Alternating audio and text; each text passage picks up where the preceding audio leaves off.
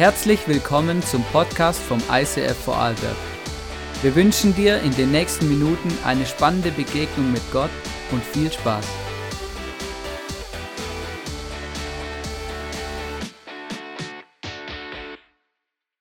Schön, dass du online zuschaust. Ich möchte dir eine Frage stellen zu dem Thema, über das wir heute sprechen. Ähm, deine Berufung als Erbe von Gottes Königreich habe ich es genannt und ich habe lang getüffelt an dem äh, Titel, ehrlich gesagt, weil ich lange überlegt habe, okay, wie können wir das Thema, das, über das wir heute sprechen wollen, irgendwie auf den Punkt bringen. Und ähm, meine Frage ist, ob du deine Berufung kennst. Mach mal kurz deine Augen zu, geh mal kurz in dich und denk mal kurz drüber nach. Was würdest du sagen, was ist deine Berufung?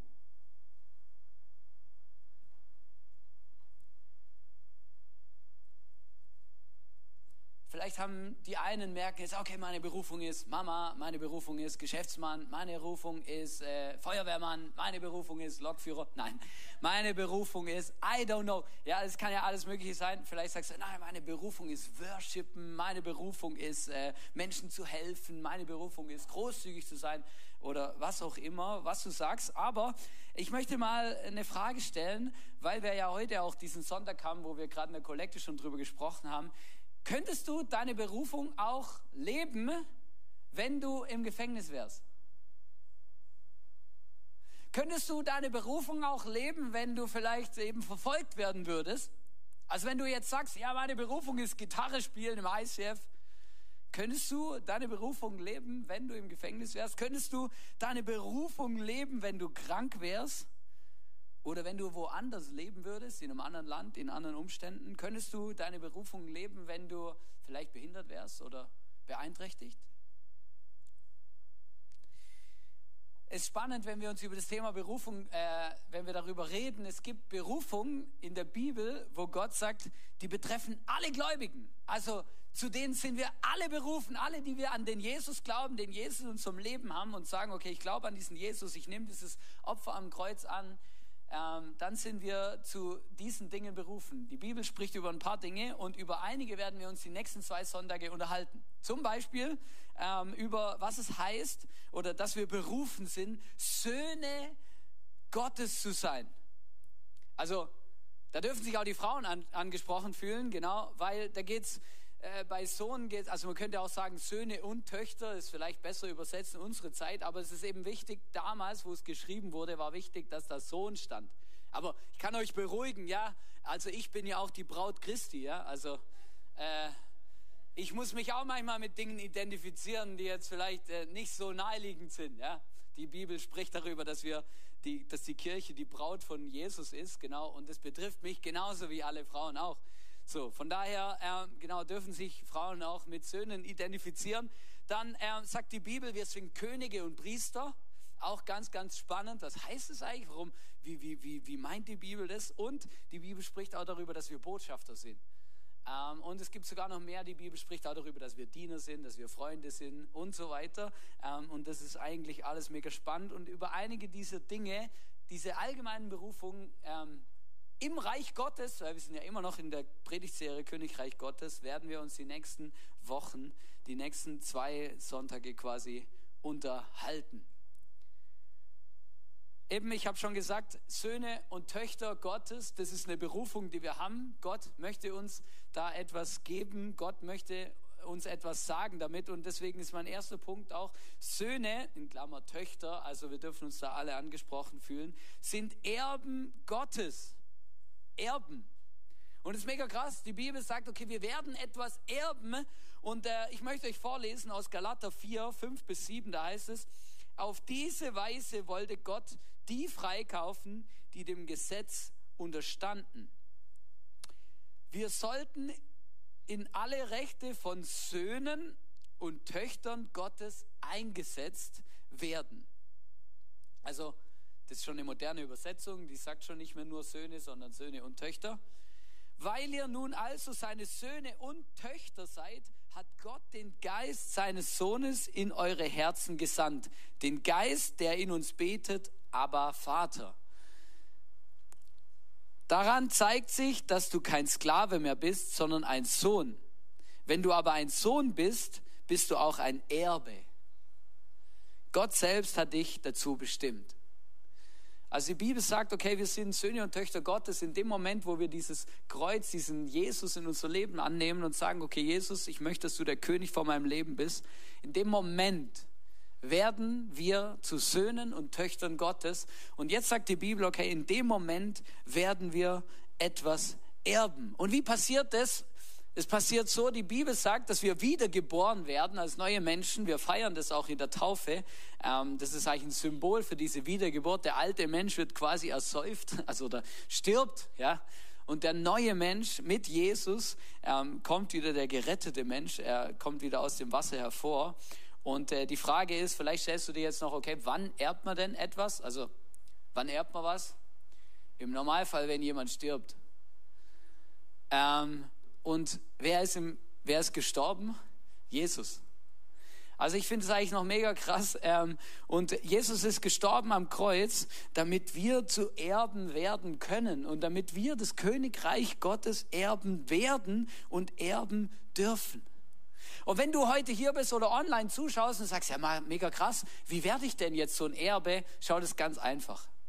Jesus am Kreuz gestorben vor 2000 Jahren für deine und für meine Schuld, um unseren Frieden mit Gott wiederherzustellen. Das, was zerbrochen ist in der Beziehung zwischen dir und Gott, möchte Jesus wiederherstellen. Und äh, du bist nur ein Gebet davon entfernt, ähm, Jesus einfach zu sagen, Jesus, komm in mein Leben, ich möchte dir vertrauen, ich möchte an dich glauben, ich möchte deine Vergebung annehmen, zieh in mein Leben ein. Und du kannst ihm die Türe, die Haustüre deines Herzens öffnen, er kommt und dann bist du und wirst du eine Sohn und eine Tochter Gottes. Falls du das online machst oder hier, wir haben in zwei Wochen, haben wir Taufe. Du kannst dich noch anmelden zur Taufe und direkt dich taufen lassen und sagen, okay, ich bin jetzt eine oder einer dieser Erben von Jesus. Ich habe euch mal aufgeschrieben, weil das würde absolut den Rahmen sprengen, ähm, was wir so alles erben können. Ja? Und äh, ich mache jetzt eine ganze Aufzählung von Dingen mit Bibelstellen. Ähm, und äh, am Ende gibt's eine, kommt eine zusammenfassende Folie, wo ihr, wenn ihr möchtet, ein Bild machen könnt und dann äh, das abfotografieren. Ähm, genau, du kannst aber einfach auch ChatGPT fragen, was werde ich als gläubiger Christ erben und der spuckt dir auch die Liste aus. Ja? Genau, soweit sind wir mittlerweile. Aber wir werden erben das ewige Leben. Also wenn du an Jesus glaubst, dann wird das Leben nach diesem Leben nicht vorbei sein, sondern wir werden ewig leben mit ihm im Himmel. Wir erben die Vergebung der Sünden. Mega krass. Uns wird vergeben werden. Das ist das, was wir erben durch den Tod von Jesus. Wir erben die Gottes Gegenwart und Gemeinschaft mit Gott. In dem Moment, wo wir Jesus unser Leben einladen und an ihn glauben, in dem Moment haben wir uneingeschränkten Zugang zu Gott. Das ist, das ist krass. Dann ähm, das nächste, was wir erben, ist, wir, werden, wir bekommen den Heiligen Geist. Die Bibel sagt sogar, das ist wie eine Art Anzahlung. Also wenn ihr den Heiligen Geist bekommt, dann wisst ihr, dass ihr Gottes Kinder seid. Dann das fünfte ist, wir werden die Hoffnung auf die Auferstehung erben. Wir werden mal eines Tages wieder auferstehen. Das ist, ist schon richtig cool. Jesus ist auferstanden und wir werden mit ihm auferstehen, wenn diese Welt mal sein, ihr Ende nimmt. Dann, wir werden teilhaben am Reich Gottes. Die Bibel sagt, dass wir mit Jesus herrschen werden in der Zukunft. Dann Gottes Liebe und Fürsorge werden wir erben. Wir werden Gnade und Barmherzigkeit, oder das, das passiert jetzt schon, wir erben jetzt schon Gnade und Barmherzigkeit. Wir erben die Adoption als Kind Gottes. Wir erben den Frieden mit Gott. Und wir erben eine ewige himmlische Heimat finde es so cool, die Bibel malt unglaublich viele Bilder. Ähm, zum Beispiel sagt Jesus mal, ich gehe schon mal voraus in den Himmel und werde euch eure Wohnungen bauen, in denen ihr später mal wohnen werdet, in eurer ewigen himmlischen Heimat. Wow, ist so ein cooles Bild. Ähm, und äh, wir erben auch Erfüllung und Freude. Und weißt du, was spannend ist? Vor allem der letzte Punkt. Wenn du Menschen fragst, die in verfolgten Ländern leben oder die gerade im Krieg, im Krieg sind, die wissen manchmal mehr und besser, was das bedeutet wie wir. Dass sie Erfüllung und Freude erleben, obwohl die Situation völlig beschissen ist. Weil Jesus eben etwas verändert in unserem Leben, das man gar nicht immer erklären kann. Und vielleicht, wenn du die Liste so anschaust, du kannst jetzt die gesamte Liste einblenden, falls es euch interessiert, ihr da ein Bild machen wollt, könnt ihr das machen. Oder ihr könnt da einen Screenshot machen, wenn ihr es online anschaut oder was auch immer. Äh, und diese Bibelstellen mal nachlesen, ist wirklich extrem ermutigend. Manches erben wir oder manches erben wir schon teilweise jetzt, schon bevor wir überhaupt mal im Himmel sind, bevor wir überhaupt ins Gras beißen, haben wir schon manche Erbschaften angenommen. Eben die Gemeinschaft mit Gott, die, die Vergebung der Sünden äh, und so. Aber da werden noch ein paar Dinge kommen, wenn wir dann mal diese Erde verlassen. Der zweite Punkt, über den ich sprechen will, weil wir ja Gottes Erben sind, ist Gott daran interessiert, uns zu würdigen Erben zu erziehen. Und vielleicht denkst du jetzt, oh, ich bin am falschen Sonntag gekommen. Das ist mega krass, aber die Bibel macht da überhaupt kein Geheimnis draus. Sie sagt, die Bibel sagt sogar, den, den Gott liebt, den erzieht er. Ich möchte euch das vorlesen, Offenbarung 3, Vers 19, da heißt es, so mache ich es mit allen, die ich liebe. Also, die ich liebe. Gott hat dich mega gern. Ich decke auf, was bei ihnen verkehrt ist und weise sie zurecht. Oder in einer anderen Übersetzung heißt es, erziehe sie mit der nötigen Strenge. Genau. Darum mach Schluss mit deiner Gleichgültigkeit und kehre um. Die Bibel sagt, hey, äh, Gott erzieht uns, weil er uns gern hat. Und ich weiß nicht, aber vielleicht, ähm, ich versuche es mal in, diese, in, in eine Zeit zu übersetzen, die wir, die wir verstehen. Aber stell dir vor, du bist Geschäftsmann oder du hast ein großes Erbe oder eine Firma, die du vererbst. Und es ist egal, wen du kennenlernst von diesen Leuten. Das Entscheidendste, wenn sie älter werden, ist immer, wer übernimmt mal mein Baby? Wer übernimmt mal meine Firma? Wird er das, kann der das? Ja, also vor allem bei großen Imperien, wo Leute aufgebaut haben, ist ihnen immer mega wichtig, dass die Nachfolger wirklich in ihrem Sinne dieses Unternehmen weiterführen. Und jetzt versetzt dich mal in die Situation Gottes, der ein Riesenkönigreich hat und aufgebaut hat und zu uns sagt, ich will, dass ihr die Erben von meinem Königreich werdet. Ja, glaubst du nicht, dass Gott daran interessiert ist, dass wir da keinen Scheiß bauen? Absolut.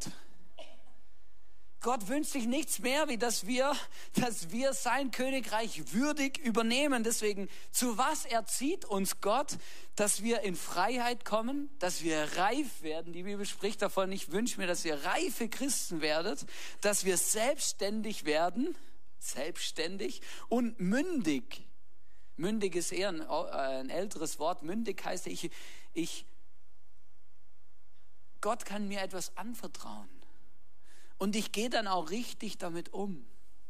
So wie er sich das vorstellt, so wie es sich gehört, so wie es es braucht. Alle, die Kinder haben, die wissen, Kinder müssen erzogen werden. Da führt eigentlich kein Weg dran vorbei. Wenn du Kinder nicht erziehst, dann werden die einfach Egoisten. Ähm, und äh, ich weiß nicht, wie es bei euch so ist, aber wenn ich so meine Kinder anschaue, also meine Kinder ohne Erziehung, die würden wahrscheinlich sich den ganzen Tag von Süßigkeiten ernähren, vermutlich den ganzen Tag Fernseh schauen oder gamen.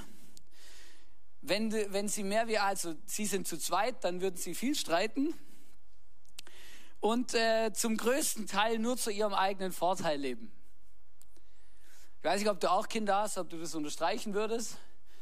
Ähm, aber wenn du einfach so das mal nur neutral beobachtest, manchmal finde ich das noch interessant, dann lasse ich das einfach mal laufen und schaue mir das an und denke mir, ja, krass, irgendwann äh, artet es aus. Also spätestens dann, wenn der Joshua seinen Schlagzeugschlägel nimmt und damit dann losrennt. Ja?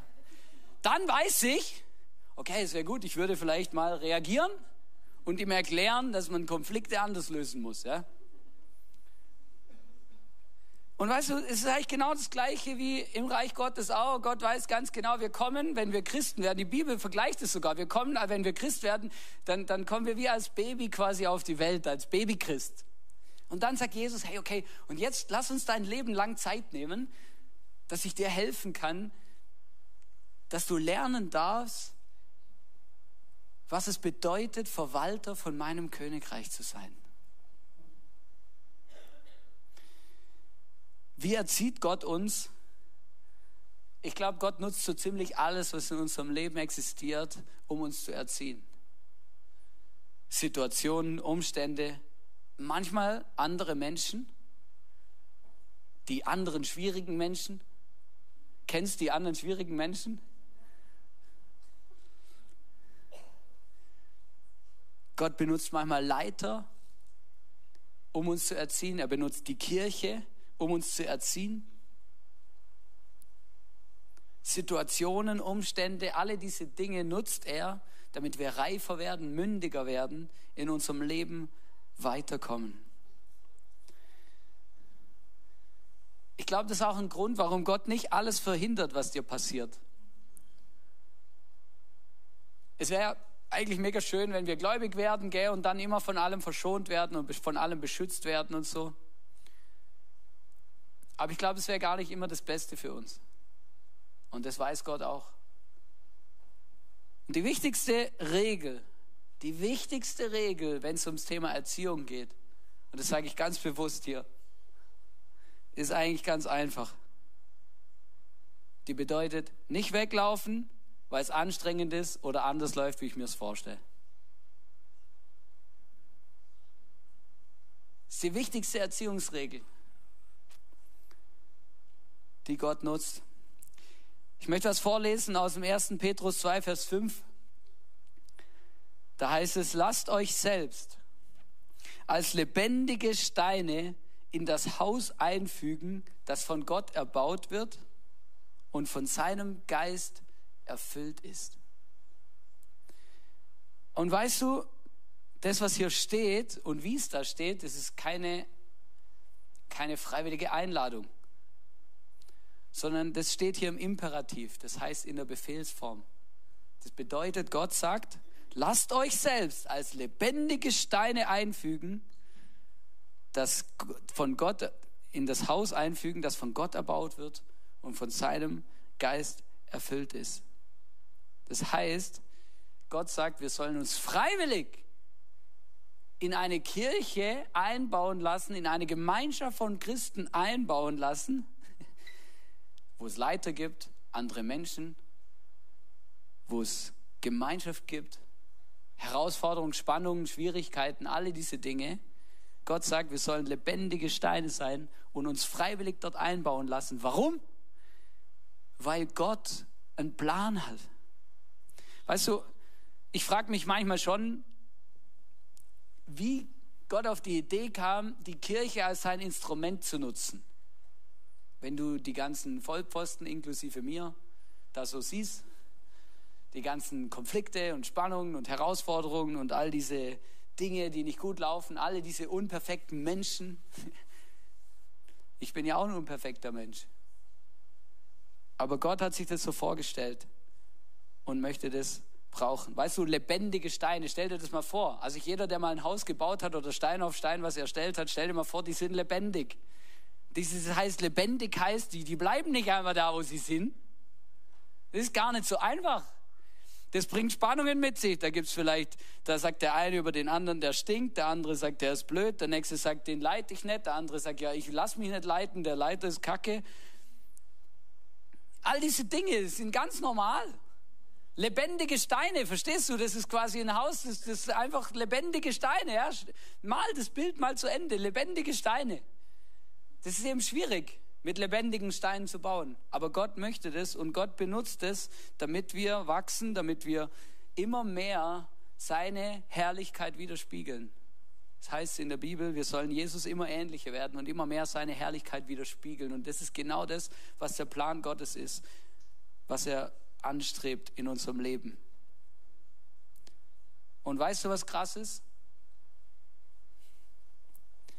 Ein Ja deinerseits zur Erziehung ist der größte Liebesbeweis und der größte Worship, den du Gott bringen kannst. Weißt du, Worship, Gott anbeten, ist viel mehr wie Lieder singen und, und, äh, und einfach die richtigen Texte sagen und äh, irgendwie Dinge richtig machen, sondern der größte Liebesbeweis, den wir Gott bringen können, ist, wenn wir gehorsam sind. Und wenn wir das machen, was Gott sagt, wenn wir treu sind, dranbleiben, durchhalten, auch mal eine Situation durchtauchen, wenn wir eben nicht aufgeben, wenn wir nicht weglaufen, sondern wenn wir da bleiben, wo Gott uns hingestellt hat, auch wenn es vielleicht im Moment anstrengend ist oder herausfordernd.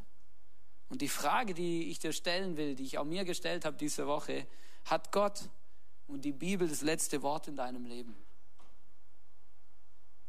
Oder gibt es Situationen oder einen Moment, wo du sagst, okay, bis hierhin folge ich Jesus nach, aber dann, dann, wenn dieses Level erreicht ist, dann nicht mehr? Und weißt du, ich habe das schon oft, habe das schon oft in meinem Leben gemerkt, dass solche Gedanken kommen, vor allem wenn wir, ich bin, ich werde ja auch geleitet. Und dann habe ich auch schon manchmal für mich so definiert, okay, die Grenze, wenn die erreicht ist, dann gehe ich. Da habe ich die Schnauze voll. Dann reicht es mir. Die Frage ist, was ist, wenn Gott sagt, ja, aber du sollst jetzt gar nicht gehen. Bleib da. Höre ich dann hin oder bin ich dann mein eigener Chef? Ich habe schon so viele Dinge erlebt, wo Gott mich erzogen hat und äh, ich möchte ein lustiges, kurzes Beispiel erzählen. Ich bin äh, zur Musterung eingeladen worden, ist schon ein paar Jährchen her. Wir haben gerade diese, äh, diese Kirche hier gestartet und gegründet. Ich war da dabei vom Team und so und dann habe ich einen Brief bekommen, wurde zur Musterung einberufen. Ich habe es schon immer ein bisschen geschoben, ich hatte immer gute Gründe. Schon während der Ausbildung habe ich schon einen Brief bekommen, da habe ich gesagt, ich bin gerade in der Ausbildung, fragt mich danach nochmal. Dann äh, haben sie mir danach nochmal geschrieben, habe ich gesagt, ja, ich mache jetzt gerade Matura, äh, fragt mich danach nochmal, so genau. Und irgendwann ist halt dann, das dann, irgendwann geht's halt nicht mehr, genau, dann kam der Brief und dann habe ich zu Jesus gesagt, hey, nicht dein Ernst jetzt. Ich habe doch keine Zeit jetzt für das äh, ich, ich, will ja hier, wir wollen ja Kirche bauen, was bewegen und jetzt, jetzt muss ich neun Monate weg. Ähm, und dann, äh, genau, da führt ja kein Weg dran vorbei. Und dann habe ich mir die ganze Zeit überlegt, hey, wie könnte ich das irgendwie schaffen, dass ich ausgemustert werde? Ähm, so, das war so mein Plan. Dann habe ich mich mal so angeschaut und gemerkt, Scheibe, hey, ich bin wirklich kerngesund. ähm, So, ja, tatsächlich, genau. Und dann habe ich aber rausgekriegt, es gibt eine Grenze und zwar kann man auch wegen Untergewicht ausgemustert werden. Und ich habe rausgefunden, dass ich da nicht so weit davon weg bin. Ja? Und dann, äh, genau, ich hatte zu der Zeit 60 Kilo und ich habe gewusst, okay, bei meiner Körpergröße mit 58 Kilo oder unter 58 werde ich ausgemustert. Gesagt, getan, mein Plan stand fest, ich nehme ab. Kommen die zwei Kilo, die kriege ich irgendwie runter. Genau, dann habe ich angefangen abzunehmen, bin da hingegangen und immer so mit Jesus im Gespräch und gesagt, Gott, komm, ich habe jetzt keine Zeit, du weißt doch, wir wollen hier Kirche bauen und so. Äh, helf mit, schenk, dass ich ausgemustert werde. Auf jeden Fall bin ich dann dorthin gegangen, dann bin ich da in das Arztzimmer rein, äh, genau, wo ich gewusst habe, okay, jetzt kommt die Waage, oder? Da hat sie mich da in die Kabine geschickt, gesagt, ich soll mich ausziehen. Ich habe mich extra ganz ausgezogen, dass es leichter wird. Die hat mich ein bisschen schräg angeschaut dann, äh, genau, aber es war mir egal. Und dann bin ich auf die Waage gestanden ne? und dann hat die Waage angezeigt 58,3. Und dann sehe ich nur, schaue ich so rüber und dann sehe ich so auf der Liste, wie sie so mit dem Finger die Liste angeht und so entlang fährt und dann sagt sie so zu ihrem Kollegen, ah, der fällt gerade noch nein. Und ich denke, oh nee, Scheibe. Genau, dann bin ich zum, dann habe ich zum Arzt müssen und so weiter, genau. Und dann sitze ich so bei dem Arzt und der, der redet so mit mir, genau. Und ich hatte, ich hatte einen Unfall als Kind am Knie, äh, habe natürlich die Bilder mitgenommen ähm, und äh, und dann, äh, das werde ich nie vergessen, genau, dann schaut er mich so an und so, und dann reden wir so, fragt mich so, was ich so mache. Und dann habe ich ihm halt erzählt, ja, wir, wir bauen da gerade eine Kirche auf und so, und das ist mega cool. Und eigentlich habe ich gar keine Zeit, zum, zu, jetzt zur Bundeswehr zu gehen und so. Ähm, genau, und äh, genau, und dann hat er irgendwann, irgendwann liege ich so auf der, auf der Matte und dann hat er da so meine Schenkel und mein Knie ein bisschen untersucht und halt geguckt, ob das stabil ist und sowas alles, genau. Irgendwann schaut er mich an und sagt, gell, du willst gar kein Soldat werden. Dann sage ich, nee, wenn es nicht sein muss, nicht. Und dann guckt er mich an, wirklich, und das werde ich nie vergessen, schaut mich an und sagt zu mir, okay, ich muster dich aus. Und ich, ich, ich habe ich hab gedacht, ich spinne. Ich gucke ihn so an und denke, echt jetzt? Er so, ja, du hast ja keine Zeit, oder? Dann sage ich, ja, das stimmt, ich habe wirklich keine Zeit. Alles klar, ich muster dich aus. Da hat er dann einen Bericht verfasst und ich habe ihn dann in, in dem Bericht unterbrochen irgendwann, ähm, weil ich gesagt habe, weil, weil mir ist ganz unwohl geworden, weil ich habe irgendwann gesagt, also einfach, dass wir uns richtig verstehen. Ich bin kein Grüppel. Dass der da alles reingeschrieben hat. Ich bin aus dem Arztzimmer raus und konnte es immer noch nicht glauben, äh, dass ich ausgemustert bin. Ja? Ähm, und, und dann bin ich nach Hause gefahren und weißt du, und dann habe ich so beim, bei der Nachhausefahrt mit Gott geredet und dann, weißt du, was Gott zu mir gesagt hat? Gott hat zu mir gesagt, schau Hannes, du wolltest es aus eigener Kraft schaffen. Wieso hast du mir nicht einfach vertraut? Wenn ich dich ausmustern will, dann mustere ich dich aus. Und wenn ich das nicht will, tue ich es nicht. Wieso versuchst du aus eigener Kraft deinen Plan durchzusetzen? Das war eine Erziehungsregel, die ist mir richtig eingefahren. Da hat Gott mich erzogen. Also verstehst du, ich bin von der Waage runtergegangen und habe gedacht, okay, ich bin am Arsch. Das war so eine Viertel, so eine halbe Stunde richtig so, oh nee, oh nee, oh nee, oh nee, oh nee. Und dann plötzlich werde ich ausgemustert und ich verstehe es bis heute nicht, wieso, das war ein Wunder. Ähm, und, und die Message von Gott war, Herr, ich, ich erziehe dich alles, du musst lernen, mir zu vertrauen. Und nicht aus eigener Kraft versuchen, deine Pläne irgendwie durchzudrücken oder irgendwas zu schaffen, was ich machen will. Mein dritter Punkt ist, Erben müssen und sollen verwalten lernen. Weißt du, wenn wir Söhne und Töchter Gottes sind, dann sind wir Verwalter. Verwalter von Gottes Königreich, Verwalter von Gottes, von Gottes Dingen, die er uns schenkt. Von allem. Wenn du dich fragst, was sollst du verwalten, ich möchte ich äh, dir vorlesen aus Lukas 16, Vers 10 bis 11, da heißt es, wer in, den, wer in kleinen Dingen treu ist, wird auch in großen treu sein. Und wer schon in geringen Angelegenheiten betrügt, wird auch bei größerer Verantwortung nicht ehrlich sein. Wenn ihr bei weltlichem Besitz nicht vertrauenswürdig seid, wer wird euch die wahren Reichtümer des Himmels verwalten lassen? Und schau, das ist eine Frage, die du dir stellen musst heute, wenn du hier bist und sagst, ich bin ein Kind Gottes, dann musst du dir zwei Fragen stellen. Die erste Frage ist, habe ich ein Ja zu der Erziehung Gottes? Habe ich ein Ja dazu? Glaube ich, dass Gott mit mir ans Ziel kommt? Kann ich auch mein Ego, meine, äh, mich selber mal zurückstellen? Das zweite ist, du musst dich fragen, okay, verwalte ich eigentlich das, was Gott mir anvertraut hat, wirklich in seinem Sinne, in seinem Willen? Was hast du zu verwalten? Du hast vieles. Alles, was du besitzt oder wo du etwas bewirken kannst. Darüber sagt Gott, sollen wir gute Verwalter sein. Unsere Zeit, unser Geld, unsere Talente und Gaben, die wir haben, das Eigentum, das wir haben, auch den Heiligen Geist, den wir haben, unsere Gesundheit, unsere Kraft und Energie, die Gott uns schenkt, unseren Körper, all diese Dinge, über die sollen wir Verwalter sein.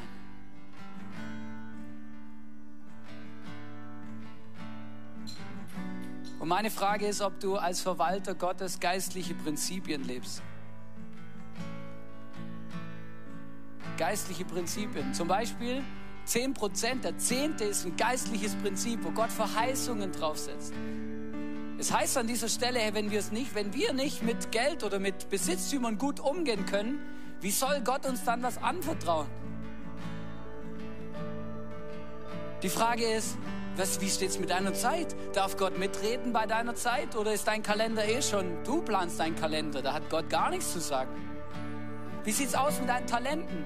Darf Gott dir sagen, hey, du bist begabt für das und das, geh bitte in ein anderes Land und helf mit oder mach das und das in der Kirche oder geh zu deinem Nachbar und helf ihm. Darf Gott das? Oder bestimmst du das selber drüber? Es heißt in Matthäus 6, Vers 33, trachtet zuerst nach dem Reich Gottes und nach seiner Gerechtigkeit, so wird euch das alles, so wird euch das alles zufallen. Gott sagt, wir sollen, wir sollen Verwalter sein und als Verwalter Gottes ist sein Reich, seine Perspektive, seine Prinzipien das Wichtigste in unserem Leben meiner Zeit, mit meinen Talenten, mit meinem Geld, mit meinem Besitz, mit dem Heiligen Geist, mit meinem Körper, mit meiner Kraft, mit allem, was ich bin und habe. Vielleicht bist du heute hier und du traust dir selber nichts zu und sagst, ja, ich habe ja gar nichts bekommen. Wie soll ich dann was geben? Niemand hat nichts bekommen. Die Bibel spricht öfters darüber, dass jeder etwas bekommen hat, mit dem er etwas bewegen kann in dieser Welt. Vielleicht bist du verletzt worden von Kirche und von Leiterschaft und du sagst, hey, ich, ich habe diese lebendigen Steine habe ich gesehen. Der ist für mir fertig dann brauchst du unbedingt Vergebung und du musst unbedingt dein Herz öffnen und unbedingt diese Wurzel, diese bittere Wurzel ausreißen und dich, dich aufmachen und sagen, okay, ich bin wieder bereit, ich möchte vergeben, ich möchte loslassen, ich möchte mich wieder einsetzen lassen in lebendige Steine. Vielleicht hast du noch nie davon gehört, dann setz dich mal damit auseinander, was es heißt, Gottes Verwalter zu sein. Vielleicht hast du kein Vertrauen in Gott, so wie ich kein Vertrauen hatte bei der Musterung. Dann dann treff heute eine Entscheidung und sag, okay Gott, ich vertraue dir.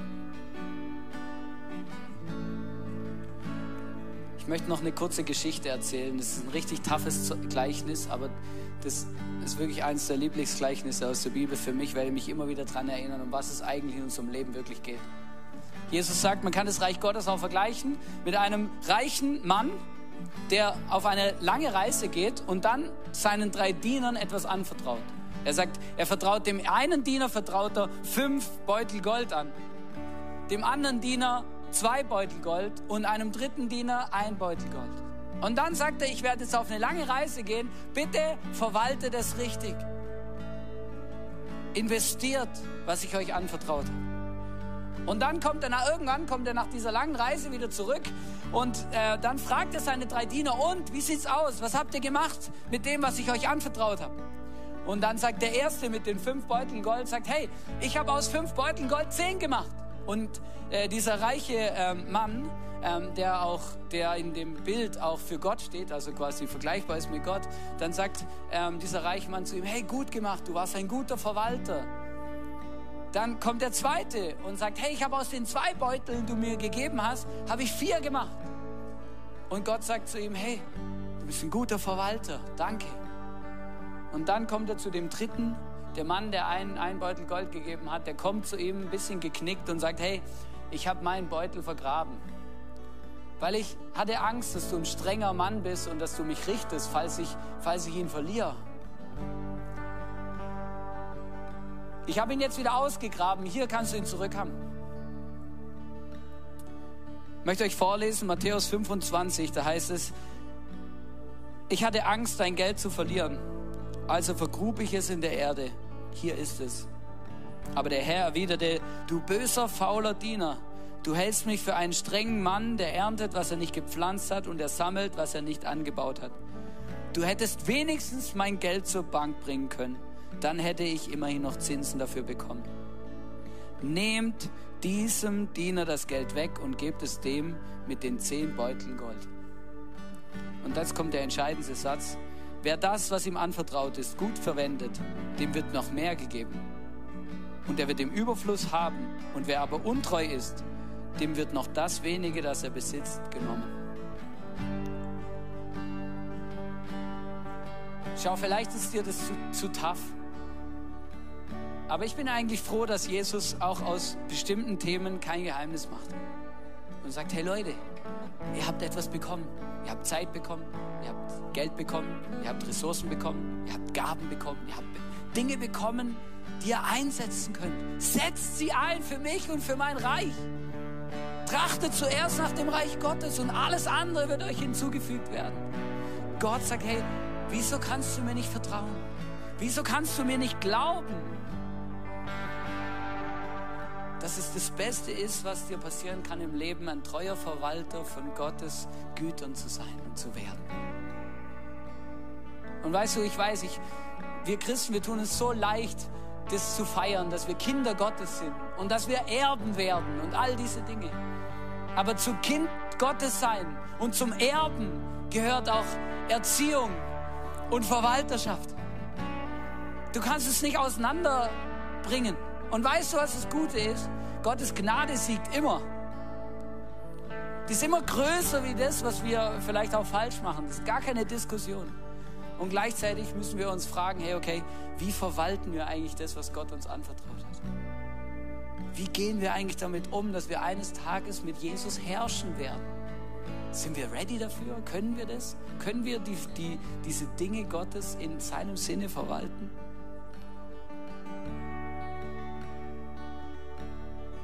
Möchte dich heute fragen, verwaltest du das, was Gott dir anvertraut hat und wie? Und lässt du dich als lebendigen Stein einsetzen in sein Reich, in seine Gemeinschaft, in deine Small Group, in eine Church, da wo du dein Zuhause hast, da wo Gott dich hinstellt und sagt, hey, hier will ich dich haben, hier will ich, dass du dienst, hier will ich, dass du mithilfst, hier will ich, dass du Teil davon bist. Wir haben äh, unter den Stühlen Lego-Steine verteilt. Und du, hier vorne ähm, haben wir so eine Lego-Duplo-Plattform äh, aufgebaut. Und wir werden jetzt in Worship gehen, ich werde noch beten. Und wenn du sagst, okay, das ist, das ist eine Message, die betrifft mich,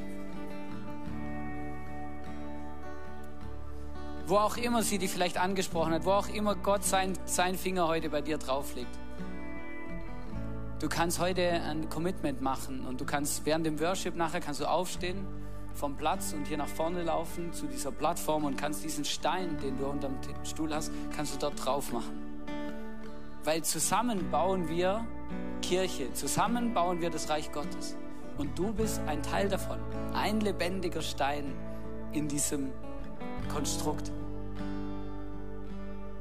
Und Gott möchte dich brauchen. Gott möchte dich brauchen. Gott möchte mit dir was bewegen.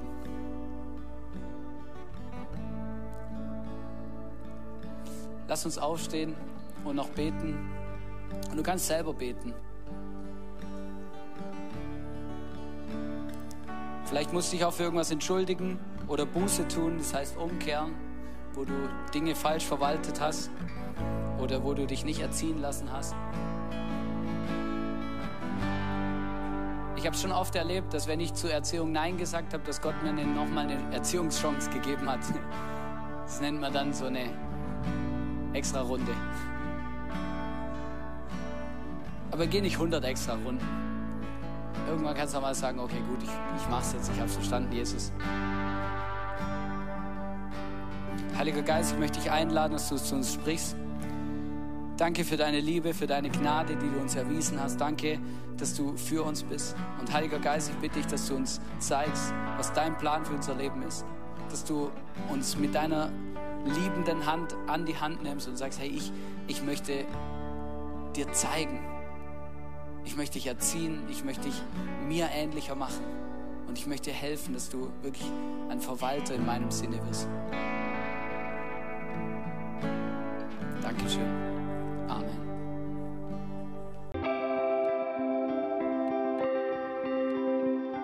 Wir hoffen, dass dir diese Predigt weitergeholfen hat. Wenn du Fragen hast, schreib uns eine Mail an info at icf-vlbg.at. Alle weiteren Informationen findest du auf unserer Homepage.